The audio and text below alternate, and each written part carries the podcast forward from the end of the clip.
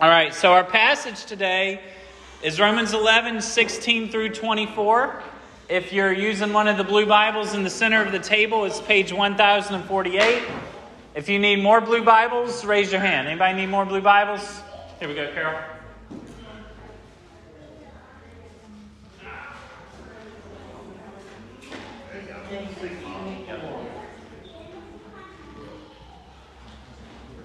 All right.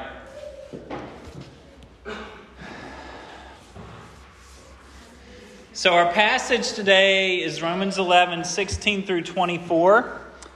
Uh, next week's passage is going to be verses 25 through 32. Verses 25 through 32. So, please take some time in the week ahead and dive into those verses ahead of time. So, Romans 11, 16 through 24. A few things to keep in mind as you read this passage, as you discuss it. Paul is talking to the Gentiles. What is a Gentile? A Gentile is someone who is not Jewish. In the Old Testament, the first 70% of our Bible, God is mostly dealing with the Jewish people to bring Jesus into the world through their nation. So then a lot of Jews believe in Christ as the Messiah, as the one they've been waiting for, but even more reject him. And they say, No, Jesus, we don't want you. We don't want what you have to offer. So then God welcomes all the other nations all the other nations of the world are now welcome in to believe the gospel and to walk with God and to be the people of God. So there's some confusion at the church in Rome. There's some things that the people there are trying to figure out.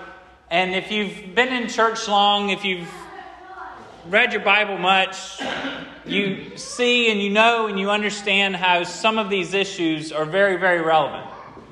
I find that what we're going to read today is very helpful in understanding what God does in the different periods of history. So, if you think thousands of years ago, if you think today, if you think possibly thousands of years from now, why is God doing things the way that He is doing things? Also, this passage will help us understand what does it mean to belong to God. In addition to that, there are loads of personal application. Paul is telling his readers, he's warning them against some bad attitudes and about some very faulty, sinful, awful ways of thinking that honestly I struggle with on a regular basis. And I would be pretty sure that most of us struggle with something in this passage that Paul uh, brings up. So I want to read the passage, and uh, after I read it, uh, I'll give a little bit further instruction. So, Romans 11, verse 16, follow along with me, please. If the dough offered as first fruits is holy, so is the whole lump. And if the root is holy, so are the branches.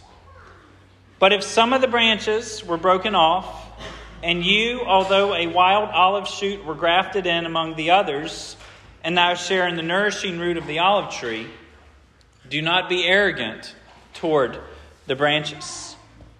If you are, remember it is not you who support the root, but the root that supports you. Then you will say, Branches were broken off so that I might be grafted in. That is true. They were broken off because of their unbelief but you stand fast through faith. So do not become proud, but fear.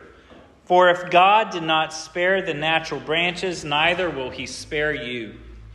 Note then the kindness and the severity of God.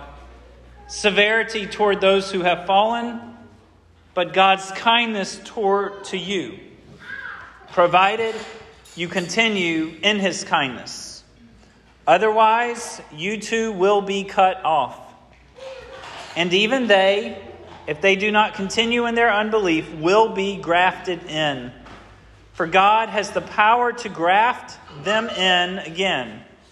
For if you were cut from what is by nature a wild olive tree and grafted, contrary to nature, into a cultivated olive tree, how much more will these, the natural branches, be grafted back into their own olive tree?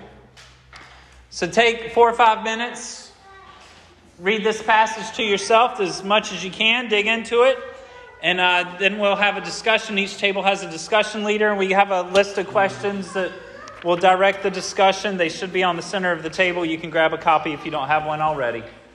May the Lord bless the reading of His word today. I'm not one that's big on sermon titles. Um, but every once in a while I get an idea for a title. If Y'all ever heard of that book called A Tale of Two Cities? Charles Dickens was 1850, 1860 something. I actually read it a few years ago. Long story why I did. I almost didn't make it through. It, it was not my type of read, um, but it was amazing, an amazing work. But A Tale of Two Cities, I, I look at this passage and I see a tale of two trees. I see two very different trees, and I see God dealing with each tree a little differently than he dealt with the other tree.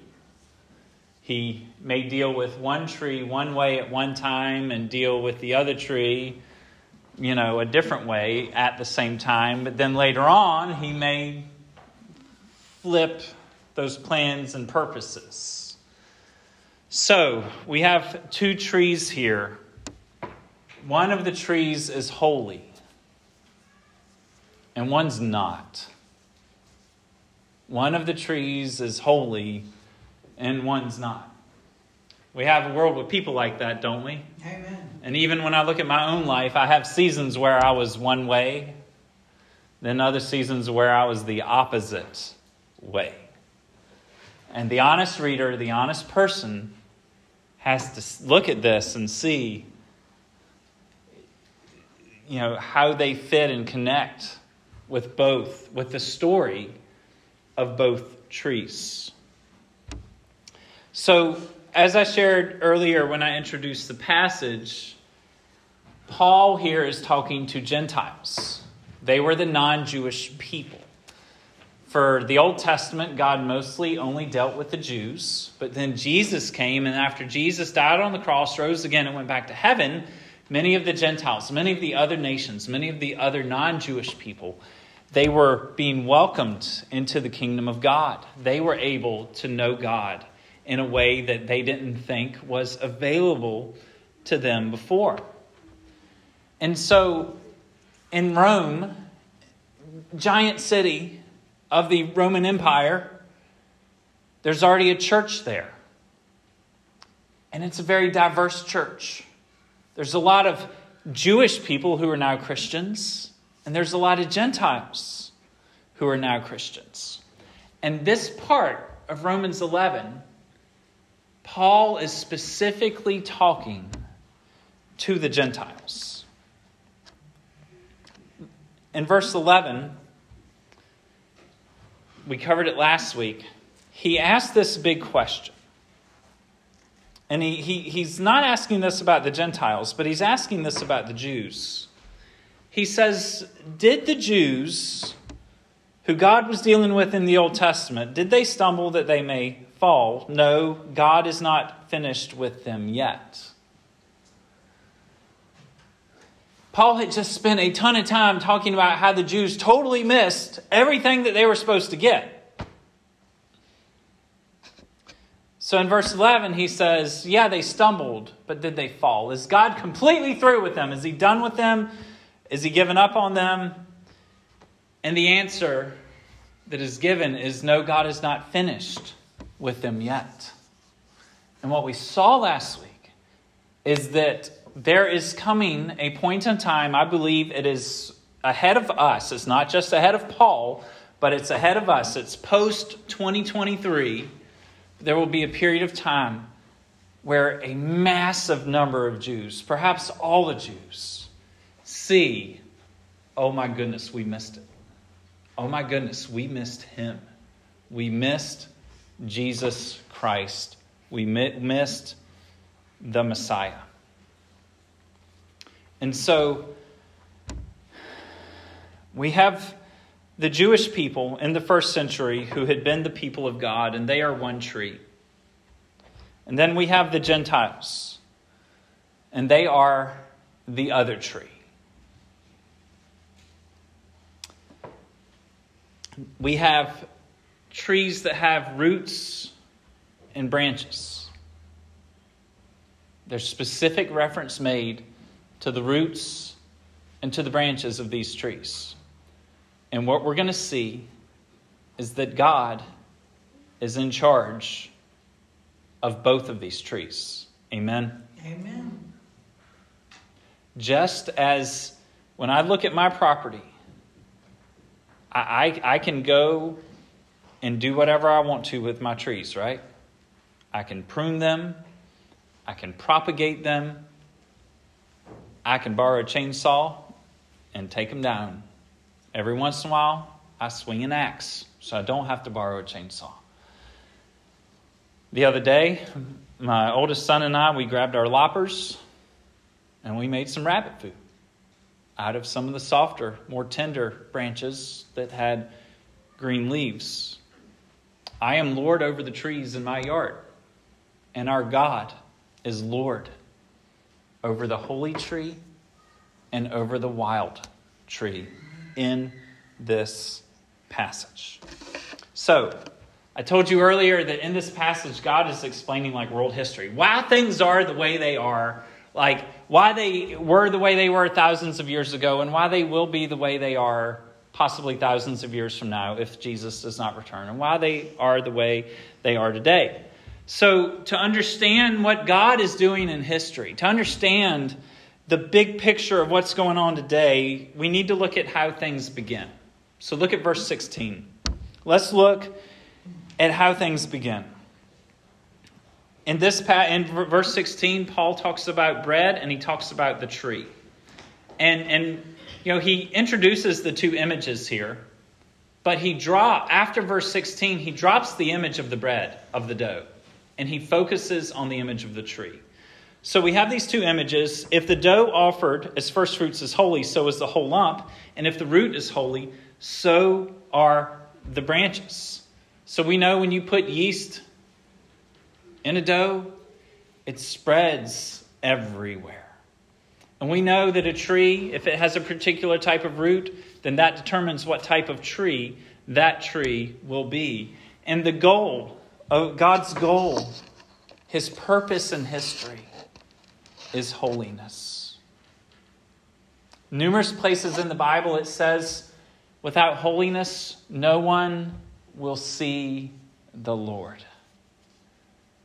Without holiness, no one will see the Lord. And what we're going to see in our passage today is God is making a people for himself who are holy. He is restoring us to what he originally intended us to be. He made us for a purpose. He made us for His glory. He made us for holiness. We rejected all that. But God is making a people, not peoples, but a people who are holy. Look at verse 17. If some of the branches were broken off, and you, although a wild olive shoot, that's where we how we know we're talking about olive trees, were grafted in among the others, and now share in the nourishing root of the olive tree. So, just to make sure, and I, and I think most of us are on the same page, but I know there was a time in my life where I didn't know what it meant to graft something. I've seen grafting done. We have a pear tree in our yard that my grandfather uh, grafted when I was a child, I would guess about 30 years ago. It was really neat. He brought this branch over and he cut off part of uh, there was a tree that had fallen down or something. Anyway, he took a chainsaw and he cut a lot of it off so that it would make like it would be a clean cut. But there was this one branch, and he cut this branch that was connected to the tree. He cut it a really particular certain way, and then the branch that he brought over that was from a pear tree, he cut a real particular way. He fit them together like they were a puzzle. And then he taped them up with duct tape. And then many, many months later, um, he took the tape off. And my kids have eaten pears from that tree before. So when you're grafting, you take part of one plant and you join it and combine it with part of another plant.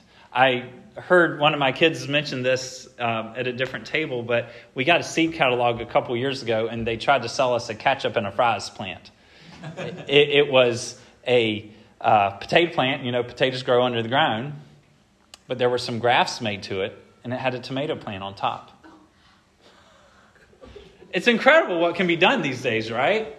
And so anyway, it was a really thing. It was a real thing, and they were um, they had started some, and they were they would sell you the plant start.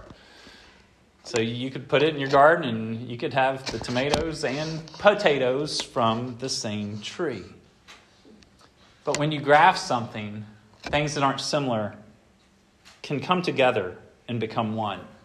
And don't you know that a wild olive tree and a cultivated olive tree are two different things? But our God puts them together, you all. Amen. He's taking wild people and he's making them holy. That's how people change, y'all. It is the work of God. It is the work of God. Amen. So, verse 17 if some of the branches were broken off, who is he talking about there? He's talking about the unbelieving Jewish people. He's talking about, when, when you look at the context, when you look at chapter 9, chapter 10, chapter 11 together, God is saying, I've got a tree. This tree is my holy people. And, and some of the Jews that were a part of that, at least externally, they didn't believe they didn't really have their relationship with God was superficial. It wasn't internal. It was focused on externals. Who here gets sick of people who put on an external show and there's no internal substance to it? Nobody likes that. I don't care if you're close to God. I don't care if you're far from God. Nobody likes that. But that's what was going on in this day, and Paul explains it. He says God broke off some of those branches. They were phony balonies. They were not the real thing. They didn't truly believe in God. And God broke them off. And, and then he goes on in verse 17 to say, You, you Gentiles, you people that weren't Jewish, you were a wild olive shoot. You didn't, God is saying, you didn't have my care through the ages. I wasn't teaching you and showing you about myself you were largely left on your own to do whatever you want. He's talking to the Gentile people. And the Jews weren't that way. So you, although a wild olive shoot, you were grafted in among the others and now share in the nourishing root of the olive tree. See, the non Jewish people, they were becoming Christians. And once they became a Christian, all of a sudden, the work of God and the Jewish people just gave them meaning, gave them purpose, gave them uh, an understanding of what it was that God requires, all of a sudden they had this heritage that they had never had before. Doesn't mean that Gentiles become Jewish, but it does mean the Gentiles become the people of God. And all of those incredible things that God did for the Jews, the Gentiles could look at that and get to know their God through the dealings and the working that he did in the Jews through the ages. So, there at the end of verse 17, we see that the Gentiles are sharing in the nourishing root of the olive tree. Don't you know you got to have healthy roots if you're going to have a healthy tree, right? Amen.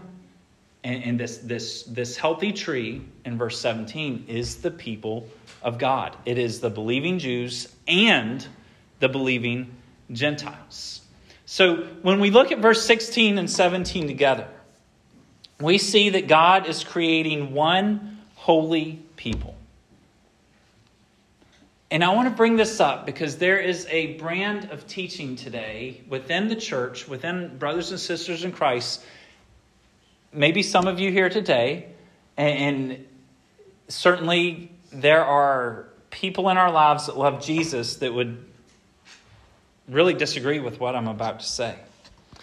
There are some who teach that God has two groups of people that He is working in. They say He has one plan for Israel and He has one plan for the church.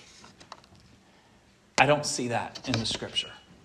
I see God, and, and these verses confirm this God is creating one holy people. We see that in verse 17. He took unbelieving Gentiles and he put them with believing Jews. And they're part of the same tree. He doesn't have two trees, but he has one tree. He has one people he's working in. Paul even mentioned this back in chapter 9, verse 6. If you want to flip back just a couple pages, chapter 9, verse 6, Paul talks about the distinction between or within Israel.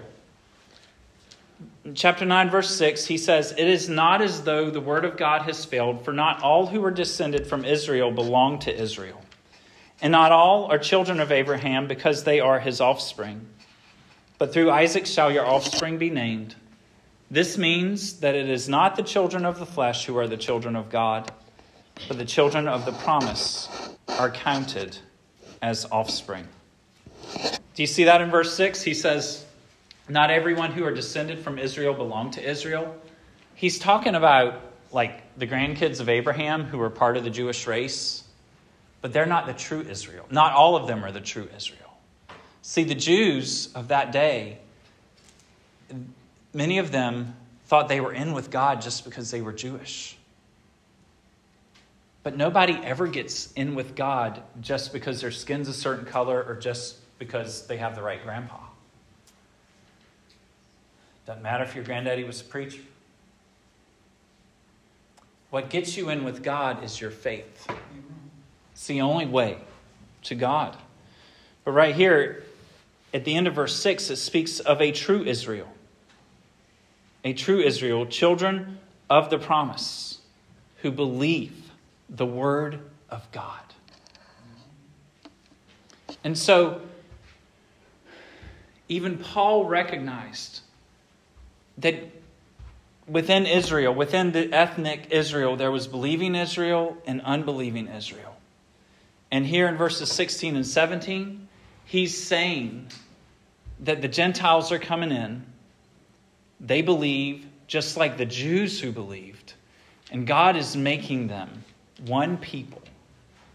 So today, God doesn't have two different programs for two people. He doesn't have one particular plan for Israel that is different from the church, but he primarily has one people. Now, is there Israel? Absolutely.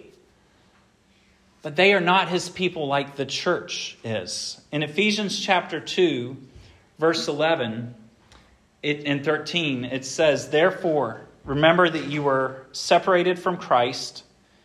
You were alienated from the commonwealth of Israel. You were strange. He's talking to Gentiles. You were strangers of the covenants of promise. You had no hope, and, and you were without God in the world. But now in Christ Jesus, you who once were far off, you have been brought near by the blood of Christ. For he himself is our peace, who has made us both one Jew and Gentile. Jews that believe in Jesus, Gentiles that believe in Jesus. God has made them both one. He has broken down in his flesh the dividing wall of hostility by abolishing the law of commandments expressed in ordinances, that he might create in himself one new man in place of the two. That is key.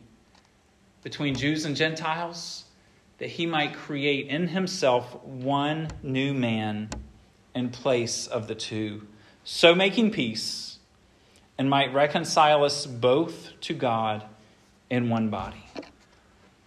Some will teach that God has a particular plan for Israel, as if they are the people of God today. And some will teach that God has a particular plan for the church. He has a separate plan and a separate purpose for each. But I don't see that in the scripture. God has one people, just as in verse 17, he has one tree. He has those who believe. Those who believe were present in the Old Covenant and the New Covenant, you all.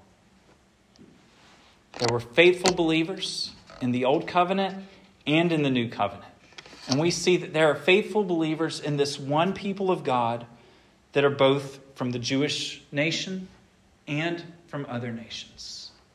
Now, some people will hear me say this, and I wish I had a bit more time to unpack it, and they would accuse me of replacement theology. You're saying that the church is replacing Israel, and I say, no, that's not what I'm saying at all.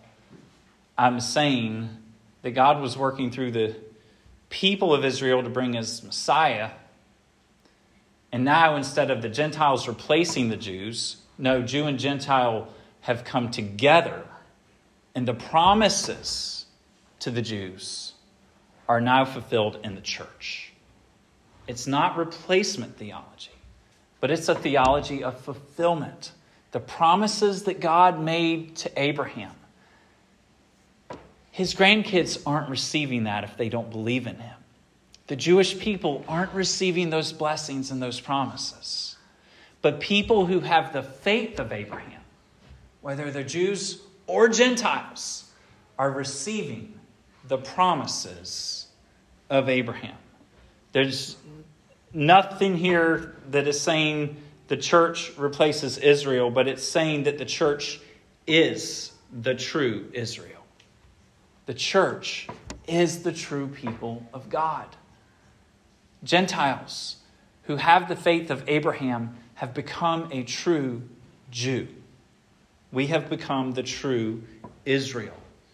If you're having trouble with that language, look into Romans chapter 2, look into Galatians chapter 6, verse 16.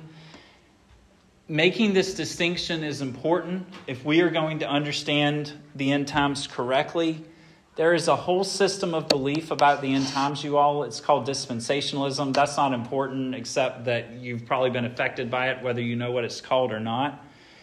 And this whole system of belief says God has this particular plan for the Jews and this particular plan for the church, and that they are completely separate in every way. And it's just not true. What we're going to see in verses 23 and 24 and what we saw last week is that the remaining Jews that haven't believed the gospel yet, they're actually going to come into the church. It is going to be a beautiful thing. So, anyway, I just wanted to take that time and, and just show that. I think it's important. We, we have, I've never really taught that very much. In some ways, I'm just coming to understand it myself over these, these last few years. But there is one tree, and this tree is holy, and this tree has been cultivated by the Lord. This tree is the true people of God. So, moving on, look at verse 18. Here's the command. And this is where it gets really practical for some of us in here today. The command is do not be arrogant. Do not be arrogant. And what we see between verse 18 all the way down to verse 21, Paul is unpacking what it means to be arrogant. Because the Gentiles that he's talking to, they're looking at the Jews that aren't in the church, and they're like, you, you know what? They were part of that tree, but God broke them off and He put me in. Ooh, look at me. There must be something absolutely wonderful about me. We all know people like that, right? Amen. we all been like that, right? yes. Yes. This is me. This is you. You might not be as bad as you used to. This is the human condition. This is the human condition. So I'm going to read verse 17 and, and go all the way to 21. If some of the but if some of the branches were broken off, and you, although a wild olive shoot, were grafted in among the others, and now share in the nourishing root of the olive tree, do not be arrogant toward the branches. He's talking about the ones that were broken off. If you are arrogant, remember, it is not you who support the root, but the root that supports you. Verse 19, then you will say, Well, branches were broken off, so that I might be grafted in. That is true. They were broken off because of their unbelief, but you stand fast through faith. So do not become proud, but fear. For if God did not spare the natural branches, neither will he spare you. Here's the command He says, Don't be arrogant towards the Jews who did not believe. There were many Jews and many Gentiles in the Roman church. It was a very, in some ways, Rome was kind of like the United States. I mean, we, we just got people come from everywhere that have landed right here, right? We've always been a melting pot. We always, it's one of the really cool things about our nation in a lot of ways. Well, Rome was kind of like that too, and there were tensions present between the Romans and the Jews in this one big church in Rome. When you get to Romans 14, you learn a lot more about the tension that's going on. How many y'all ever seen tension in church, right? Okay, if you want the tension to calm down, then everybody repents of their arrogance. Amen? Amen? And once that's done, then you can get somewhere and you can go forward as a diverse people, realizing God didn't choose you because there's something special about you or better than you. No, He chose you because He chose you out of His divine sovereign election, and He welcomes all who will come. He welcomed, and just because you came and so and so didn't come, it doesn't mean that you're better than them. Amen. And we unpack that idea a lot in Romans chapter 9.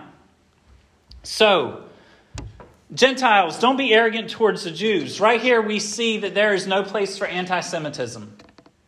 And that's a really hot topic because of what happened on the other side of the world 15 days ago. There's no room here for anti Semitism. I want to say that there are some Christians, including some Christians throughout history, who've done some really great stuff. They assumed because the Jews rejected their Messiah that God was completely done with them. And that is not the case at all.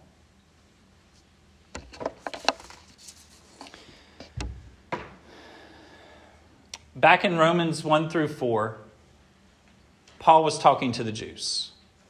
And he was telling them, y'all, don't be proud, don't be full of yourself. Here in Romans 11, he's talking to the Gentiles. He's telling them the same thing. The temptation to pride and arrogance is not just a Jewish thing, it's not just a Gentile thing. It's not just a white man thing or a black man thing. It's not just a Democrat thing or a Republican thing. It's a human thing. Here's what I want to warn us against do not ever create in your mind reasons why you're better than other people. Don't ever formulate some kind of criteria or prop up some type of system that kind of says, yeah, God had a good reason to choose me. God had no good reason to choose anyone except for his own incredible love. Anyone who knows God did not deserve him. But yet, in his own sovereign, unconditional election, he chose some for salvation. Some will say, Why didn't he choose everyone? Well, that is a really arrogant question. The question is, is why did he choose anybody? And those he chose, he did not choose them because they were any better off or any greater than the ones he did not choose but it is a mystery, and the Word of God does not disclose his reasoning except to say that it was for the praise of his own glory in Ephesians chapter 1. Do not ever exalt yourself against others and believe others by believing that you're a Christian because of something about you that caused you to be superior in God's sight to others who were lacking the thing that you had. Do not ever think for a moment that you were superior in your sinful state to some other sinner. I love in verse 19. Well, verse 18, he says, Don't be arrogant. You know, the root is supporting you. But look at the, what the arrogant person says back. The arrogant people are full of truth, right? They're right about a lot of things. Verse 19, then you will say, Branches were broken off so that I might be grafted in.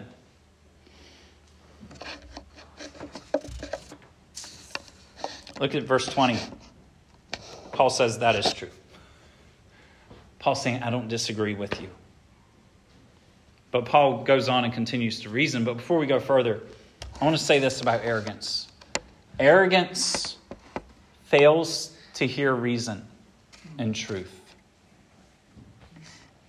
Arrogance fails to receive correction. Are you a person who receives correction? Are you a person who can receive correction from an imperfect person?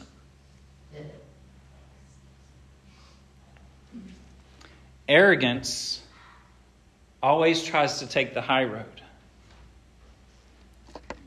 Arrogance always thinks that its path and its plan is better. Arrogance always has justification for itself or some type of excuse. And arrogance must always have the last word. Some of us, y'all, our life would be a whole lot easier if we quit trying to get the last word in. Hmm. Just let the other person have it. And next week you'll realize you were wrong, or they'll realize that they were wrong. Just let the other person have the last word. Arrogance says there is something really special about me. Arrogance says we are invincible and unstoppable. I almost vomited listening to our president's speech this week. If you listen to Biden's 15 minute message, and I get political up here, y'all, because Jesus was quite political himself. But Biden's whole message was that we're America. We can do anything. We're invincible. We are never going to fall. Y'all, Donald Trump was the same way, perhaps worse. This is not a partisan thing that I'm bringing up here. Both of them are incredibly guilty of this. But we can save this nation. We can save that nation. We can handle it all. We will never fall. Amen. But my Bible says in Proverbs that pride comes before a fall. And the proud rhetoric coming from our leaders, especially in Raleigh and even more so in Washington, D.C., we are headed towards the fall if there is not repentance. In addition to this, as I've been thinking about what our president said a few nights ago, I think about the curses that God pronounces on evil nations. In Deuteronomy chapter 28, he clearly says if a nation rejects their God, he will destroy them. The United States of America might not be around forever. And if we fall, it is because we have rejected our. This arrogance that I'm speaking of has saturated our culture. We've all been infected by it, we all deal with it. I believe that many of us are prone to it often. But I want to tell you, church, fight the arrogance within you.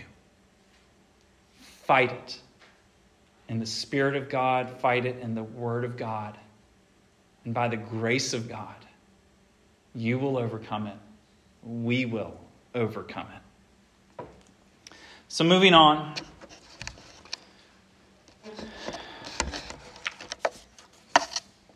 Yeah, I want to stop there. I would like to stop there.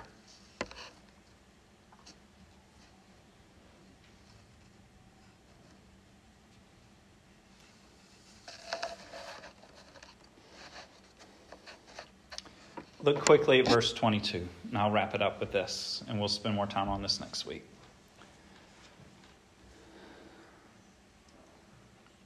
Look at verse 22. Note then the kindness and the severity of God.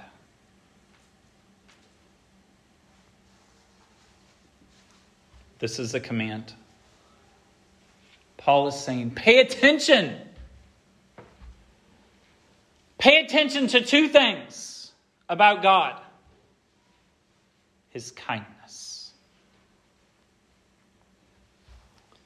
That's the first one. How is God kind? God is kind because he welcomes criminals into his family. And he says, Come and eat of me at my table. God is kind because he lets people who have rejected him receive everything that he has. God is kind because he sent the Lord Jesus Christ to the cross for sinners.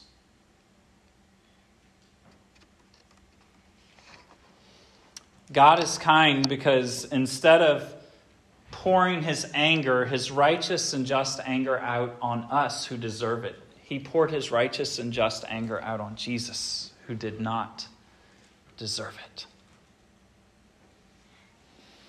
The second thing verse 22 says is note the severity of God. God is severe with those he judges. God is severe with those who do not repent and turn to him. See, we've all rejected his authority. And his invitation to all of us who have rejected his authority is to come and be reconciled to me. Come, and I will make you new. He loves us enough to receive us as we are, and he loves us enough not to let us stay that way. That is how kind He is. But for those who insist on going their own way, the judgment is severe. The judgment is severe. I want to ask, you know, I want to ask you to note the kindness and the severity of God. Some of us have been taught that God is all love, and we have this idea, this universalistic faith that anybody and everybody can just come and be okay with God, and that God is not really holy or just. He's not really angry with sin. You know, yeah, the whole world has got all screwed up, but we're just going to, you know, God's just going to sweep it under a rug and act like it doesn't mean anything. There's that idea of God being good, God loves everybody. Yeah, God does love everybody, but He doesn't save everybody. So there's some who only focus on the kindness of God. Then there are some who only focus on the severity or the judgment of God. I want to tell you, He is both. Judgment is coming to all who are not made new. Judgment is coming to all who continue to reject their Maker. He will pour out his severity with justice on all who do not come to him in faith. But his kindness, his goodness is available to anyone who will say, Yes, Lord. His kindness and His goodness is available to anyone who will reach out and grab hold of Him. The offer is there come to Christ. You will be forgiven. You will receive the goodness of God, and you will escape the severe judgment of God. I tell you today, you know, we, we, we talk about this big world history thing and this big Jews then, Gentiles now, and God's putting them all together to be one. I want you to be a part of that one. I want you to know God. I want you to belong to God. I want you to be nourished by that root. I want you to receive everything that God has promised. He is good, He is kind, and there is no one like our God. Let's pray.